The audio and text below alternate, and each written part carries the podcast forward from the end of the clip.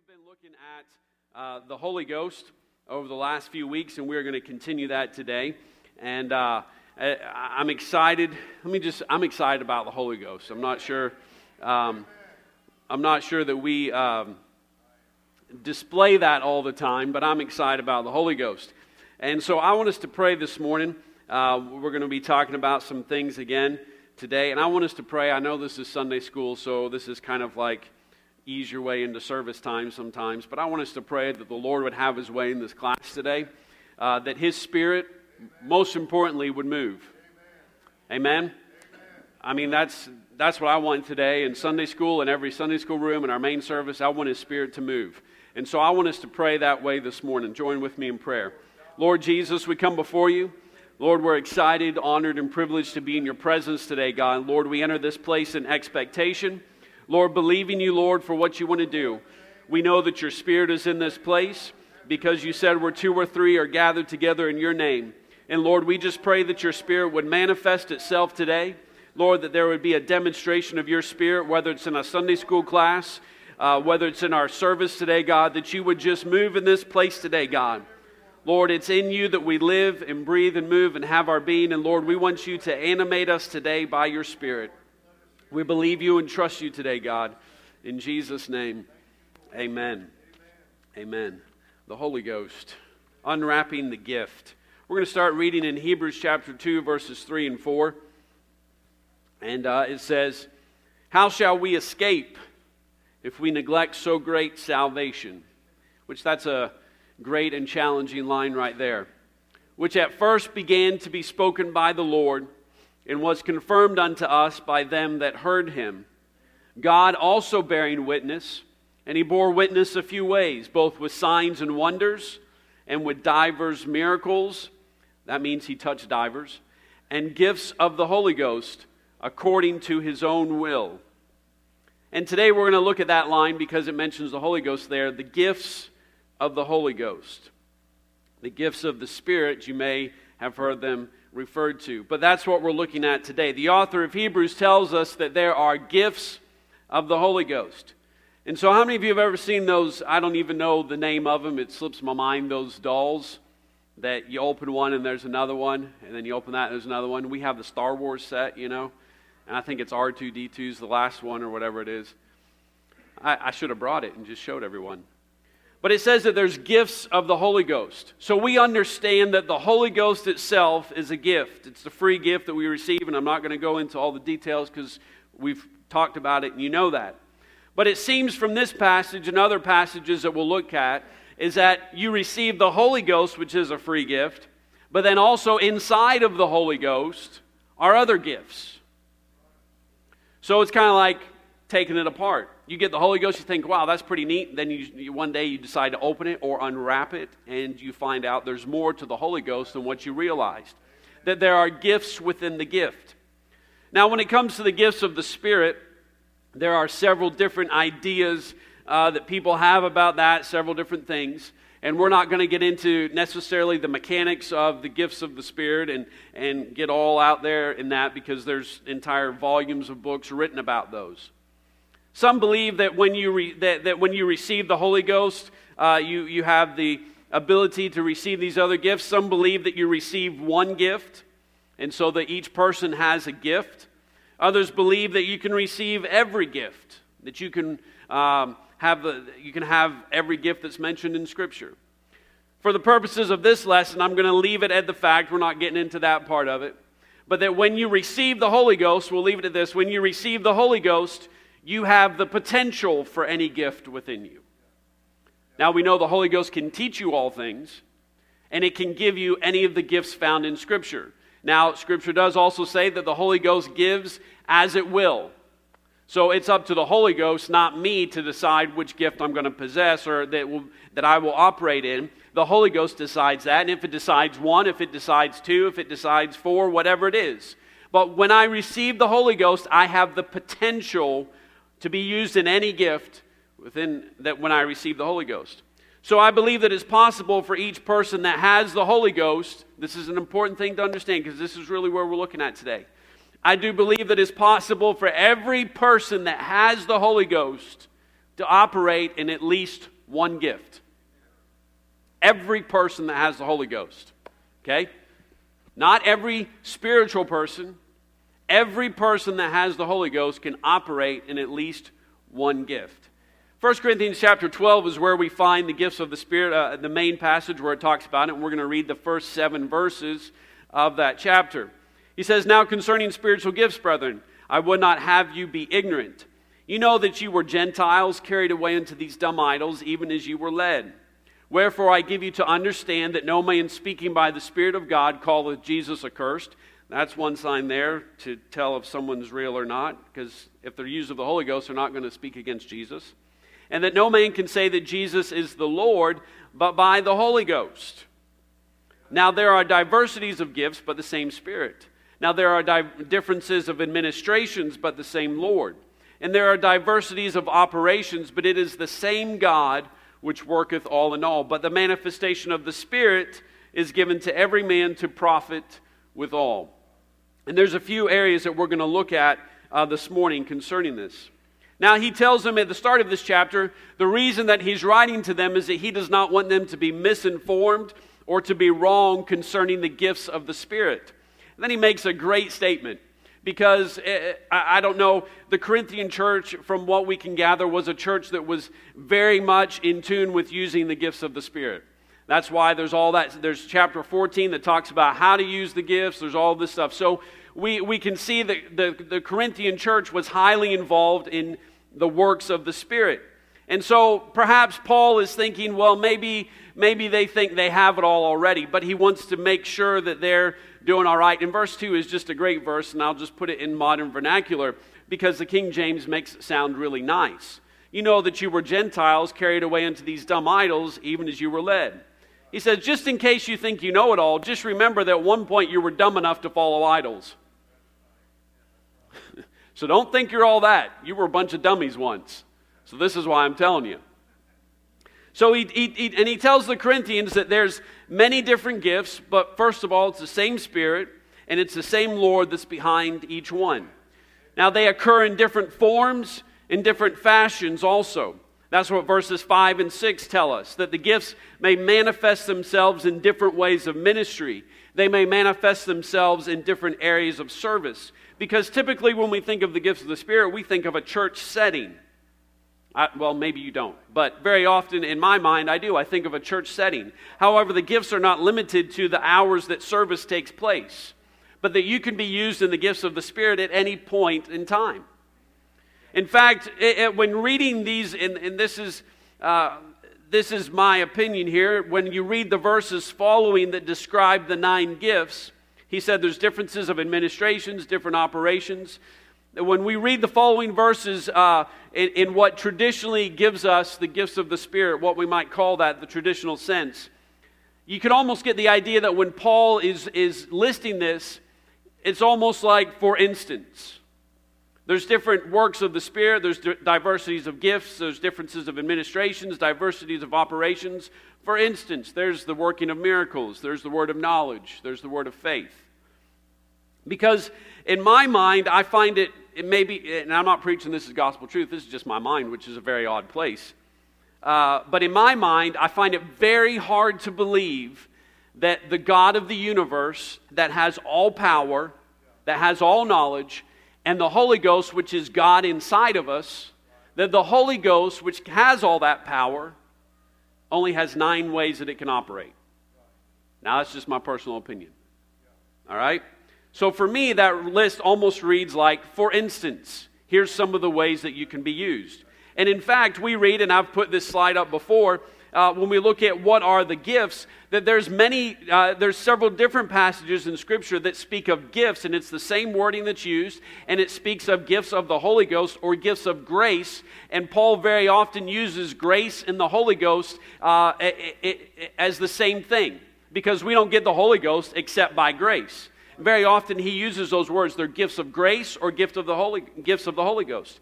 So in Romans, uh, there, there's a slide that's going up there, and there's many different uh, passages that talk about and say gifts of the Spirit. There's prophesying, there's serving, there's teaching, encouraging, giving, leadership. Of course, in 1 Corinthians chapter 12, the, what we traditionally know as the nine gifts of the Spirit the word of wisdom, word of knowledge, faith, healing, miracles, uh, prophecy, discerning of spirits, divers tongues, and interpretation of tongues. In other passages, we find uh, helps, governments.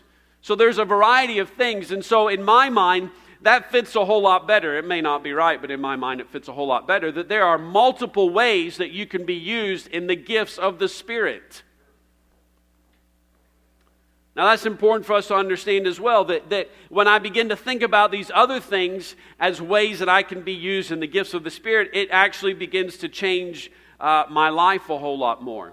Because some of these, uh, it, you know, it, it's a little bit difficult in your daily life to give tongues and interpretation? Now, I don't know. I, I don't know. We talk about going into Walmart and praying for the sick and praying, but I've never heard anyone say from the pulpit that I know of in the thousands of services I've been in, when you go to Walmart, you should give someone a message in tongues and interpret, and interpret for them. Because some of those things are more related to the church. Okay, so, but when I, when I begin to open up the spirit a little bit, when I begin to think, well, there's more to it than just those, I begin to see that perhaps some of these things fit better into my life so that I can continually be used in the gifts of the spirit in my life. So, what are these gifts? Who are these gifts for? Who are these gifts for? All the way back in 1 Corinthians chapter 1, uh, this is the intro to the letter that Paul is writing to the Corinthians. And in verse 2, he says, Unto the church of God which is at Corinth so obviously, it's called Corinthians. He's writing to the church at Corinth. To them that are sanctified in Christ Jesus, called to be saints, with all that in every place call upon the name of Jesus Christ our Lord, both theirs and ours. This verse lets us know that he is writing specifically to the church in Corinth, but he is also writing to everyone in every place that calls upon the name of the Lord.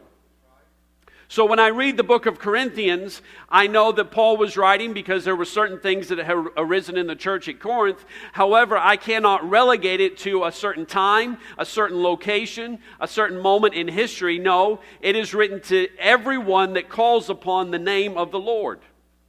This indicates that, that, that these are specific instructions for Corinth, but they are instructions for everyone that serves the Lord. 1 Corinthians chapter 1 verse 7 then goes on to say so that you become come behind in no gift waiting for the coming of our Lord Jesus Christ. Now, I'm, I'm going to say this in faith that the Lord has not yet returned.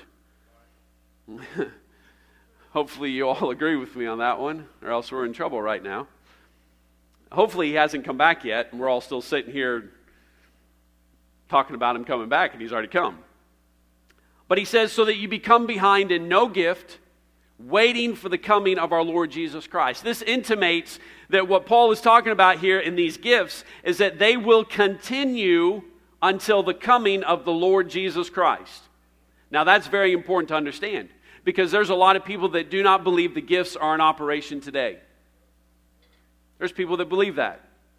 This verse seems to tell us that these gifts and the things that Paul is talking about, we are to hold true to until the coming of our Lord Jesus Christ. So either the Lord's come back and we're in a bad, bad way, or else the gifts are still in operation today.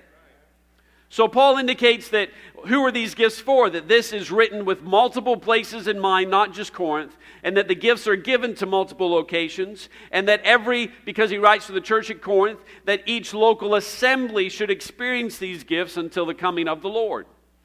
He does not give gifts to the United Pentecostal Church. He gives gifts to every location. So that means within every local congregation, there should be people that sit here right now, and we'll look at who that all includes, that should be operating in the gifts of the Spirit. And it means for multiple locations, multiple generations. So we understand that what Paul is writing about is still applicable for you and I today. And now, while you may know that, and, and, and I think it's important sometimes to have scripture for what we believe. and not just spout off to somebody, well, yeah, the gifts are still in operation. Well, there's scripture for that as well. Now, in verse 7 of chapter 12, 1 Corinthians chapter 12, we already read it. He says, let me flip my page back here, somewhere in my notes. Wow. It's really bad when I've got page numbers and still can't figure out what I'm doing here. All right, oh, I'll flip the wrong way. There we go. Verse 7 says, But the manifestation of the Spirit is given to every man to profit withal. Who are these gifts for? In verse 7, he states that the manifestation of the Spirit is given to every man. Now, there's many commentators who take that phrase, every man, and state that it doesn't mean each person. This is based mainly upon the fact that they do not believe in the necessity of the Holy Ghost, or that the Holy Ghost is not something that is given to every person. It is an optional thing that a select few may have. However, we believe in the necessity of the Holy Ghost, that it is necessary to receive the Holy Ghost to experience a new birth experience. Repentance, baptism, being filled with the Holy Ghost. But every time in Scripture that the phrase is used, that phrase that means every man, guess what it means? Every man. It means everyone. So when I read that verse, it says the manifestation of the Spirit is given to everyone. Now, of course, Paul is not speaking of every single person alive because he's writing to the church here. He's speaking to those that have been filled with the Spirit. But what he says is if you have been filled with the Spirit, there should be a manifestation of the Holy Ghost within you. Now, let's just make sure we understand what manifestation means. It means something realized. First of all, you have to realize it. You have to realize that there should be a manifestation of the Spirit within you. That also means that you can recognize it. It also means that its manifestation means something made actual and visible. Okay, this is why it's important, and this plays into it, that when we receive the Holy Ghost, it is important for us to speak in tongues because it is a manifestation of the Spirit, something actual and visible. It's not just simply an internal feeling, but the Spirit manifests itself. It's made actual and visible. This is why we pray for a manifestation of the presence of God, of the Spirit of God. How many of you know where the presence of the Lord is? It's everywhere. So, have you ever wondered why, when the service leader gets up sometimes, or someone gets up in service and says, Let's welcome the presence of the Lord here? It really doesn't make any sense. You woke up and you were in the presence of the Lord. Let me tell you what, the guy sitting on a bar stool is in the presence of the Lord. It doesn't matter where you are, you're in the presence of the Lord. And where two or three are gathered together in His name, He's there. And His, his Spirit's in this place right now. You know why? Because there's people that sit here filled with the Holy Ghost. Okay? But what we really mean and what we're really saying when we say, let's welcome the presence of the Lord and we want the presence of the Lord here, is we want it manifested, which means something realized, something made actual and visible. How many of you ever been someplace where you knew the presence of the Lord was manifested or the Spirit of the Lord was manifested? It was plainly obvious. Why? Because you stood there with your eyes closed and just it was some, no. You could see something happening. It's a physical thing. It's important for us to realize that. And, and, and so I, I, I, know in myself, I want the presence of God. I want the Spirit of God not just to be with me because I know it's with me, but I want it to manifest itself in our midst, and I want it to manifest itself in my life. And how do I know it's been manifested? It's made actual and visible. You can see the presence of God manifesting itself because you can, st- you, uh, you can, you can, something's happening. If you would stand and, and just look at the congregation when the presence, you can see it move through a congregation. You can, how do you, how do you know? Because something is happening that's visible and actual. That's why it's important for us to, to visibly praise the Lord. That's why it's important for us to speak out loud because the manifestation of the presence of God is something actual and visible. I can see it on people's faces. Their face, it's something that I recognize. I see the power of God manifested through a healing when someone is physically healed. I see His glory manifested when someone receives the Holy Ghost. You can see a change on their face. That's something uh, visible and actual that takes place. And so I have to understand that there is a physical demonstration whenever there is a manifestation. So we sit here today in the presence of God. That is not even a choice of ours whether that happens. because He is everywhere. I'm not even choosing to be in the presence of God today. His presence is everywhere. However, it is my choice whether I allow His presence to manifest itself today. Man, it's Sunday school. I'm just excited because I cleaned out my garage. Maybe that's it. Or maybe it's the Holy Ghost. So I understand when I receive the Holy Ghost, there's a physical demonstration that manifests to myself, that manifests to other people, that manifests to the devil that something has happened in my life. So it is with the Holy Ghost, not just when I receive it, but it's the same way in the gifts that it has for us. The gifts are made manifest in us. And that manifestation is given to every person that has the Holy Ghost. So if you sit here today and you have the Holy Ghost, you should have the gifts in operation in your life. There is no reason besides yourself that they should not be in operation. Something that must be realized. So that takes something on my part that I have to recognize and realize what is going on. So the question this morning is not a, it, it, the question this morning I have for you is have you realized in your own life the manifestation of the Holy Ghost that's been given to you. Have you realized that? First off, is realizing the fact that the Holy Ghost wants to do something through you. And then, second of all, realizing what that is. And if you have not realized it, then you've found another place where you can unwrap the gift in your life.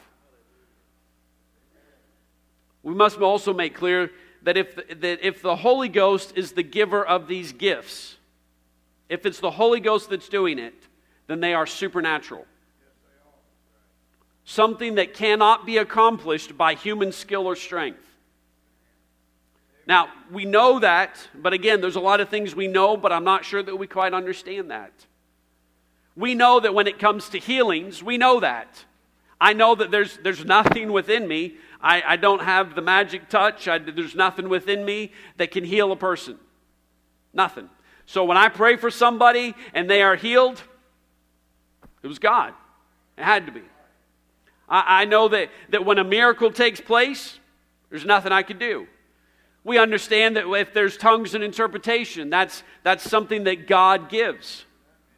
But you know, I don't believe that there's just nine gifts. What about all the others? Now, this is where I guess you could turn me off, but what about serving? What about hospitality?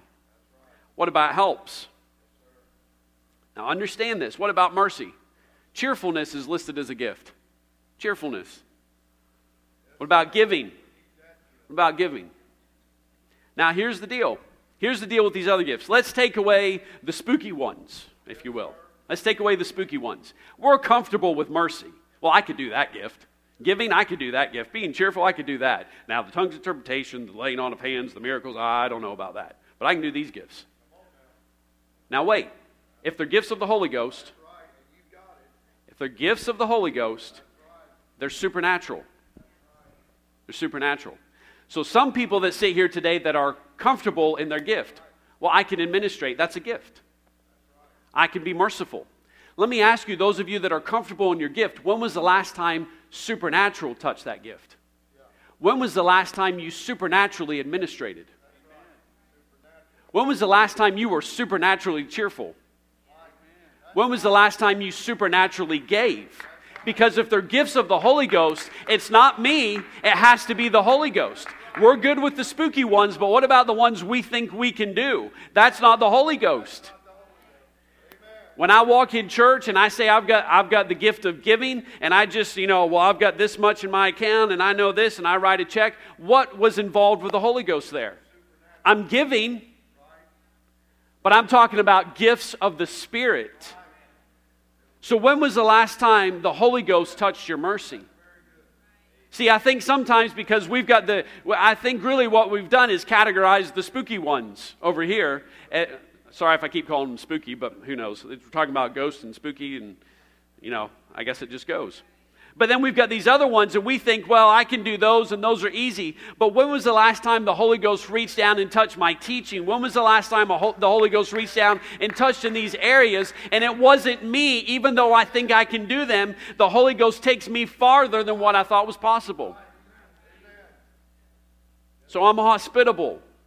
You don't have to have the Holy Ghost to be hospitable. There's people that are really nice that don't care about God. That can take you out for a meal that don't care about God. So, what is different about your hospitality? What is the Holy Ghost putting in it? What is the Holy There's CEOs that don't care about God that can administrate out the wazoo, whatever that means. They can run companies, and it's evidenced by the fact they have multi billion dollar companies. So you can administrate. So what? When was the last time the Holy Ghost touched it? I don't want to get comfortable just because I think I can do and it fits with what I like to do and it fits with my own abilities. No, I still need the Holy Ghost to supernaturally do something in my life. And let me just say that one marker of the supernatural is that it cannot be easily explained. That's why the doctor says, I don't know how it happened. And you say, Well, I know. It was the Holy Ghost. So, when, so put that with all the stuff I just said. When was the last time you were hospitable and couldn't explain what happened? Oh, wow. When was the last time you gave and can't explain what happened? Because if it's a gift of the Holy Ghost, something supernatural must happen. And one of the markers of the supernatural is that I cannot easily explain it. If I want the supernatural to be in operation in my life, then you know what? I have to be ready to not be able to explain everything that happens. If I want if I want a supernatural service, I may not be able to explain everything that happens. Let me ask you this when was the last time you left church and you couldn't explain what happened? Or do we leave church too many times and we know exactly what happened? So I come to church and I leave and nothing supernatural takes place. Wow. Who has the Holy Ghost here? Something supernatural should happen in this place today. That means I should leave this place and there should be at least one thing that I'm like, man, I don't know how that happened. I don't know how in that song that they messed everything up. I don't know how through that sermon. I don't know how through whatever it was, but I can't explain what happened, but I know something happened in that place today. That needs to happen today. I'd like to leave church confused today. I don't know how that happened, but I know it was the Spirit of God. I know it was His presence moving in this place, manifesting itself in this place. I want the supernatural to be a regular part of my life. I want the supernatural to be a regular part of our services. I don't want it to be something odd and extraordinary. I mean, I, I, I want it to be normal, if I can say that. I want the supernatural to be normal in my life and in our church. What's the purpose of the gifts of the Spirit? Man, I need to see what time it is. I have to take medicine here. Calm me down. The purpose. What's the purpose of the gifts? First, first, first Corinthians.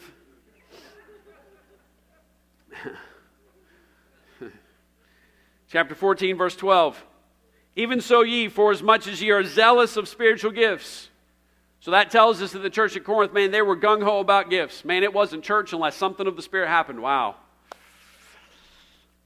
I would like to be pulled it back. I would like, okay, that's enough. We need to leave now. That's enough moving of the Spirit. Oh, well, anyway. Seek ye that ye may excel to the edifying of the church. We find that Paul admonishes the Corinthian church to use the gift for one purpose this is the reason for the gifts, whether it's hospitality, mercy, cheerfulness, miracles, tongues and interpretation, whatever the gift is, it is for the edification or uplifting of the church. That's what it's for. It has a work to do and it should edify and uplift the body. 1 Corinthians chapter 12, verse 7, what we just talked about, but the manifestation of the Spirit is given to every man to profit withal. Profit withal means to bring together to bear or carry with others, to collect or contribute, to help and to be profitable. The gifts of the Spirit are not to bring division, they are not to bring levels of spirituality, they are not to bring uh, uh, comparisons in our mind, they are to encourage, to edify, to bring together, to lift up. That's what they're for. We talk about we need unity. You know what we need? We need the gifts of the Spirit because that's what they're, they are for. They are there to unify us. 1 Peter chapter 4 verse 9 says use hospitality one to another without grudging as every man hath received the gift, even so minister the same one to another, as good stewards of the manifold grace of God. If any man speak, let him speak as the oracles of God. If any man minister, let him do it as the ability which God giveth, that God in all things may be glorified through Jesus Christ, to whom be praise and dominion forever and ever. Amen. Peter tells us that I, if I am to be a good steward of the grace of God, of the Spirit which I have received, of the things which I have undeservedly received, then I must use what I have received for others within the body. That the gifts are not for myself, they are for you. That your gifts are not for yourself, they're for me and everyone else. That's why I do it. And that's important to remember as, as we move on here today very quickly. Ephesians chapter 4 and verse 16 says, From whom the whole body fitly joined together and compacted, by the which every joint supplieth according to the effectual working in the measure of every part, maketh increase of the body unto the edifying of itself in love. Each one of us has a responsibility within the body, and the body needs it. The body needs you to use your spiritual gift that you have. It needs it. You know what happens if, if, if, if you don't? It seems to me like spiritual arthritis starts to fit, starts to come into the body. Compacted by which every joint supplieth. That means the bones get a little creaky. It becomes a little harder to stand up once you sit down. Doesn't mean the body quits, but it just works a little bit more inefficiently if everybody is not using what God has given them. You provide something for the rest of the body the Spirit has put something inside of you, and if it would manifest itself in your life, you would, and do it for the body, it's, there's no telling what God could do with us. And I'm not talking about being used in every single gift. I'm just saying if every person in this place would manifest the Spirit of God in one gift in their life, there's no telling what would happen in this church, in this community, dare I say, this county. There's no telling.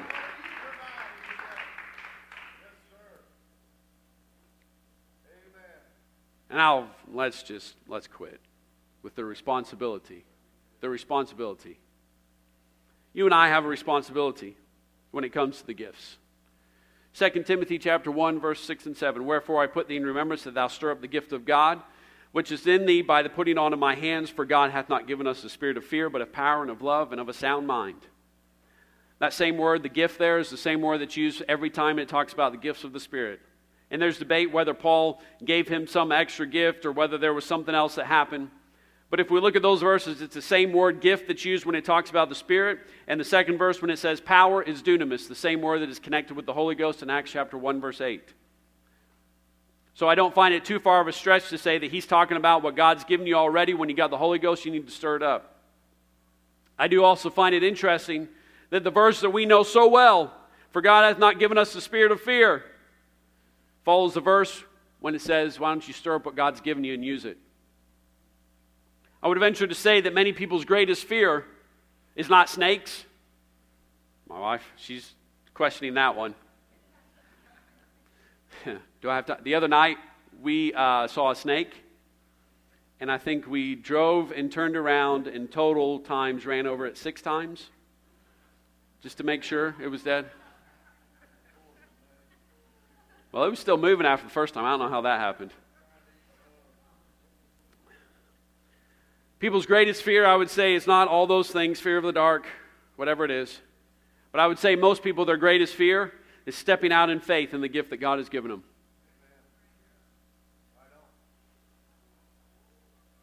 The greatest, our greatest fear, he's writing to Timothy, is not the world and being overcome by the world. It's not even our present circumstances many times. Our greatest fear, to our detriment and unbelievably, is being used of God. How many times has God spoke to you and immediately what do you do? Oh, you respond right away, right? No. How many of you, when it comes time to those spooky gifts and there's tongues that go forth, you're just standing there praying. You're praying, it's the, it's the most fervent prayer you've prayed all week. God, don't let it be me. Don't let it be me. God, don't speak to me. Don't speak to me. And then you start getting a few words and like, oh, I hope that's not, oh, no, no, no, no, no, no, no. That's just the pizza. That's just pizza. That's just the medicine I'm supposed to take. It's fear. And he says, stir up the gift. And you know what? When you stir it up, you know what else is going to get stirred up? Fear. Don't be afraid. That fear is not of God. We use it for all kinds of stuff, but he, he connects it with God using us. I would venture to say there's people in this room today that you've heard God speak to you, whether it's about a gift or whether it's about a call or doing something in your life, and the only thing that is hindering you is not your circumstances, not the world, it's because you are scared to do what God has asked you to do. It's not that we don't believe that God can use us or that his power is less. I don't think that's it because we know that God can use anything. I mean, you know that every, for the last five weeks of Sunday school. But they, there's a fear of messing up. There's a fear of doing it wrong, of being past myself. There's a few of us that say we're control freaks, but not many of us. When it comes to going past ourselves, yeah, we're a control freak. Because when the Spirit takes over, guess who's not in control? When you got the Holy Ghost, who was in control? Was it you or God? He's still calling us to do the same thing today. But Paul tells Timothy to not fear because he has given him the spirit of power. Again, that's the same word that is used in connection with the Holy Ghost in Acts 1 8. He has given us dynamic, explosive power. And Paul tells Timothy that if you have the Holy Ghost, you do not have to fear. How should my gift operate? It should operate out of love because I've been given a spirit of love when I got the Holy Ghost. I've been given not the spirit of fear, but of power and of love and of a sound mind. That's what the Holy Ghost did for me. If I have the Holy Ghost, I believe that you have a responsibility to stir up the gift or gifts that are in you. I believe it is a personal responsibility.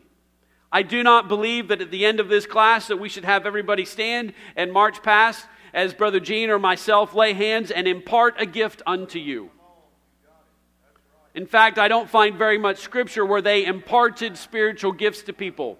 But he was told, Paul told Timothy, you have a responsibility to sit down on your own, pray, fast, study, do whatever you need to do, but stir up what God has put inside of you. And we like to pawn it off on other people. But it is your job. Hey, you know what you know what the deal with the Holy Ghost is? Is it's yours. It's personal. I mean, we get all excited when we preach to young people and say, you can't hang on to your parents' coattails, you can't ride on somebody else's whatever. That's exactly what you're doing when it comes to your gift and your calling. You want someone else to tell you what you're doing, you want someone else to tell you how you're supposed to operate. No, it, you have to receive the Holy Ghost for yourself, and you have to stir up the gift for yourself.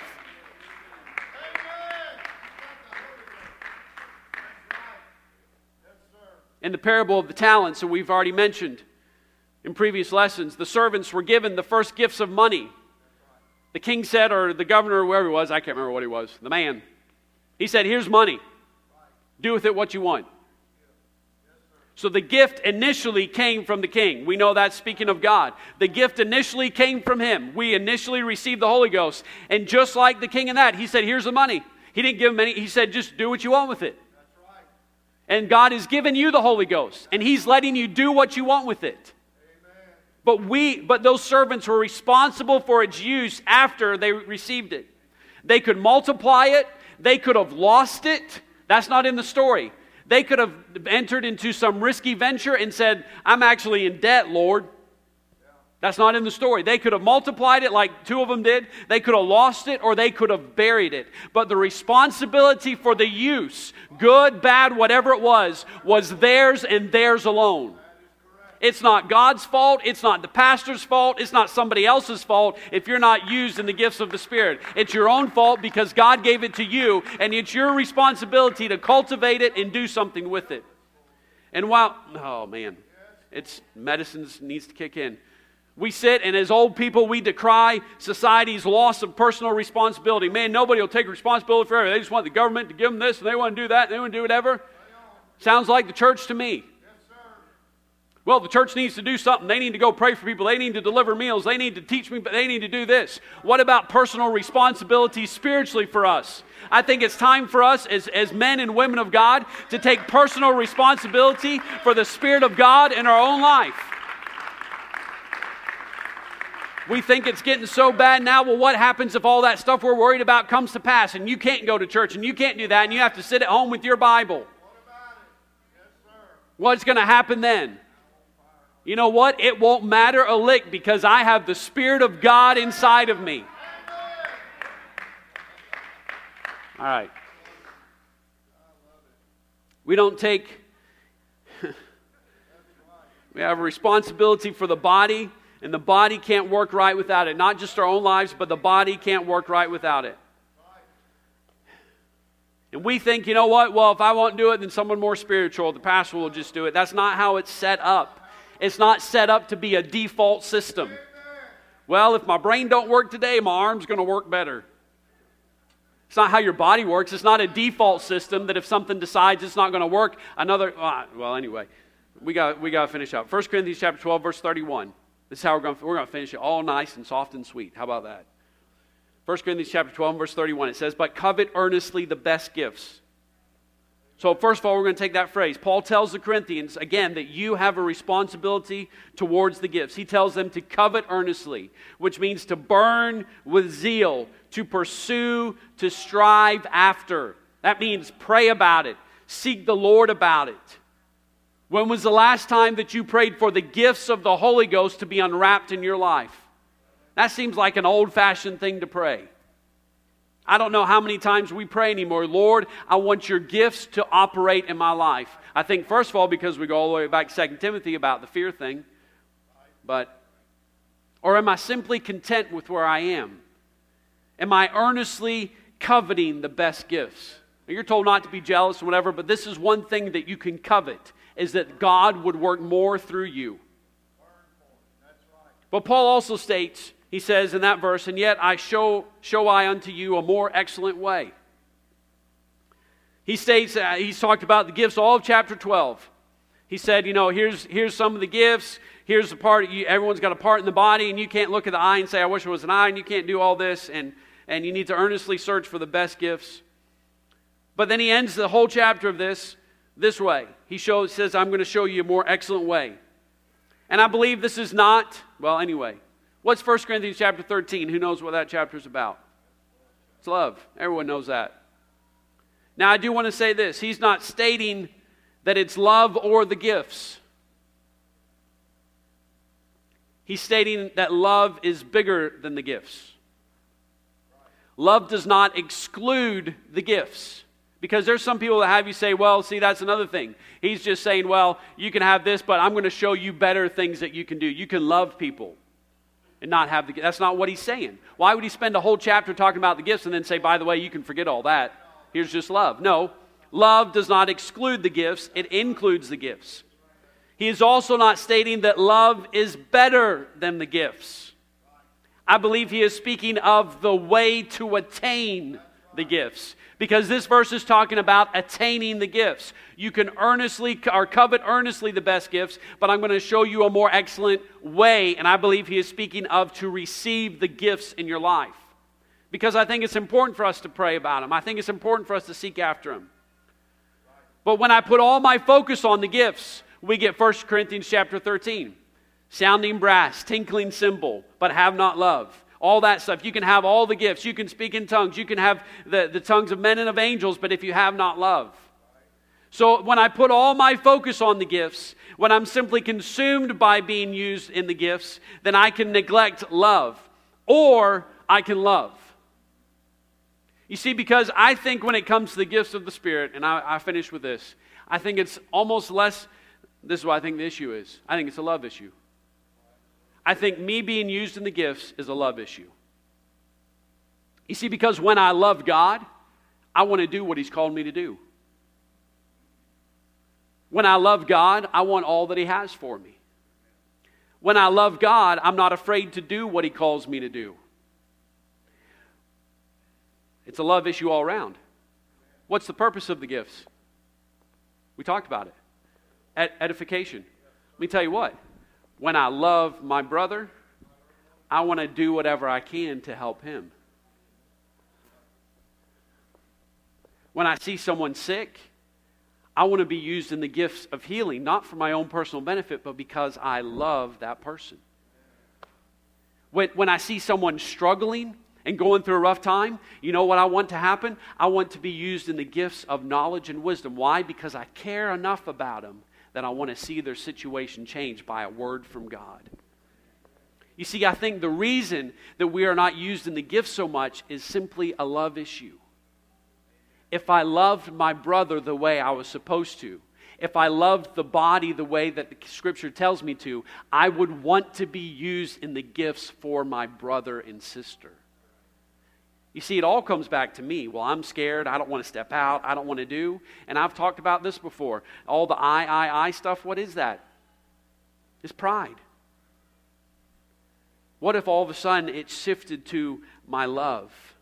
You see, I think he's talking here not about you can have the gifts or love, and love is so much better. No, he's speaking about my motivation for the gifts. I'm showing you a more excellent way to get it rather than just going in your prayer closet and praying, Lord, give me, give me, give me. I want, I want, I want, I want, I want. Lord, use me in this way, use me in this way, use me in this way. What if instead I simply said, Lord, I love you. I'm going to do anything I can for you. And Lord, I love the body and I'm willing to do anything for the body and provide anything for which every joint supplieth. I'm willing to do whatever my part is for the body. What's my issue with the gifts? I already said it fear. Let me ask you, what does John say casts out all fear? Perfect love. Perfect love. See, maybe the reason I'm so scared to be used in the gifts is because my motivation is wrong.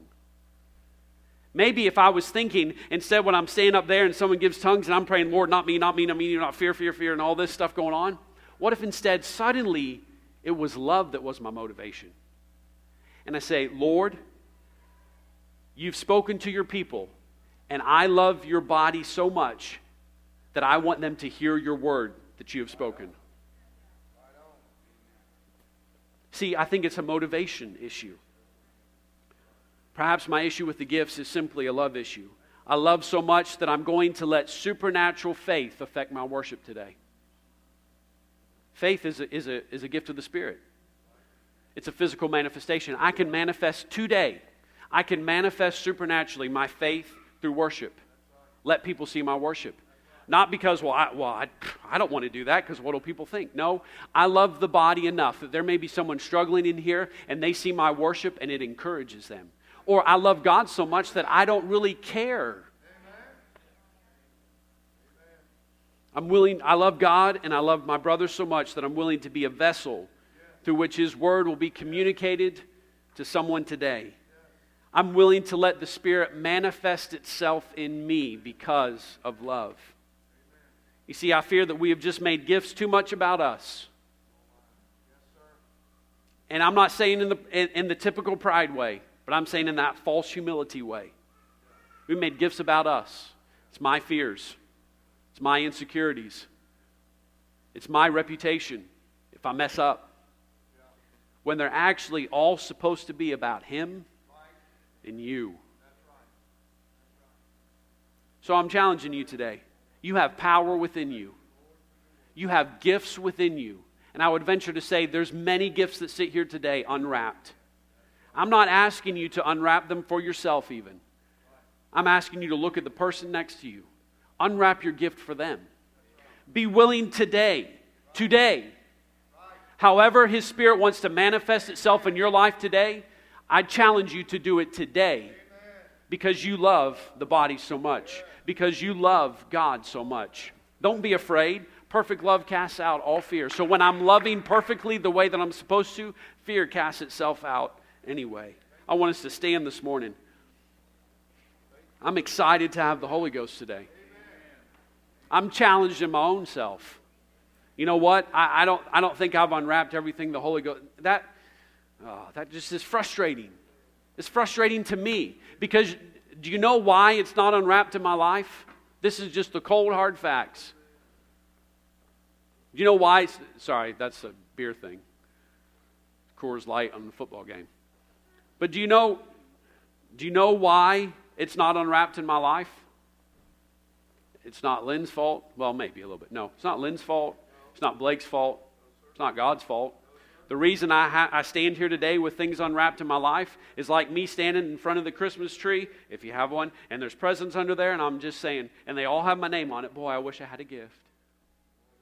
Boy, I wish I had something nice. They're all for you. You have one thing to do to get those unwrap it. That's it. I want us to pray this morning that the, that the Lord would help us, that the Lord would give us a fresh revelation of His love and of His gifts for us. Lord Jesus, we come before you thankful.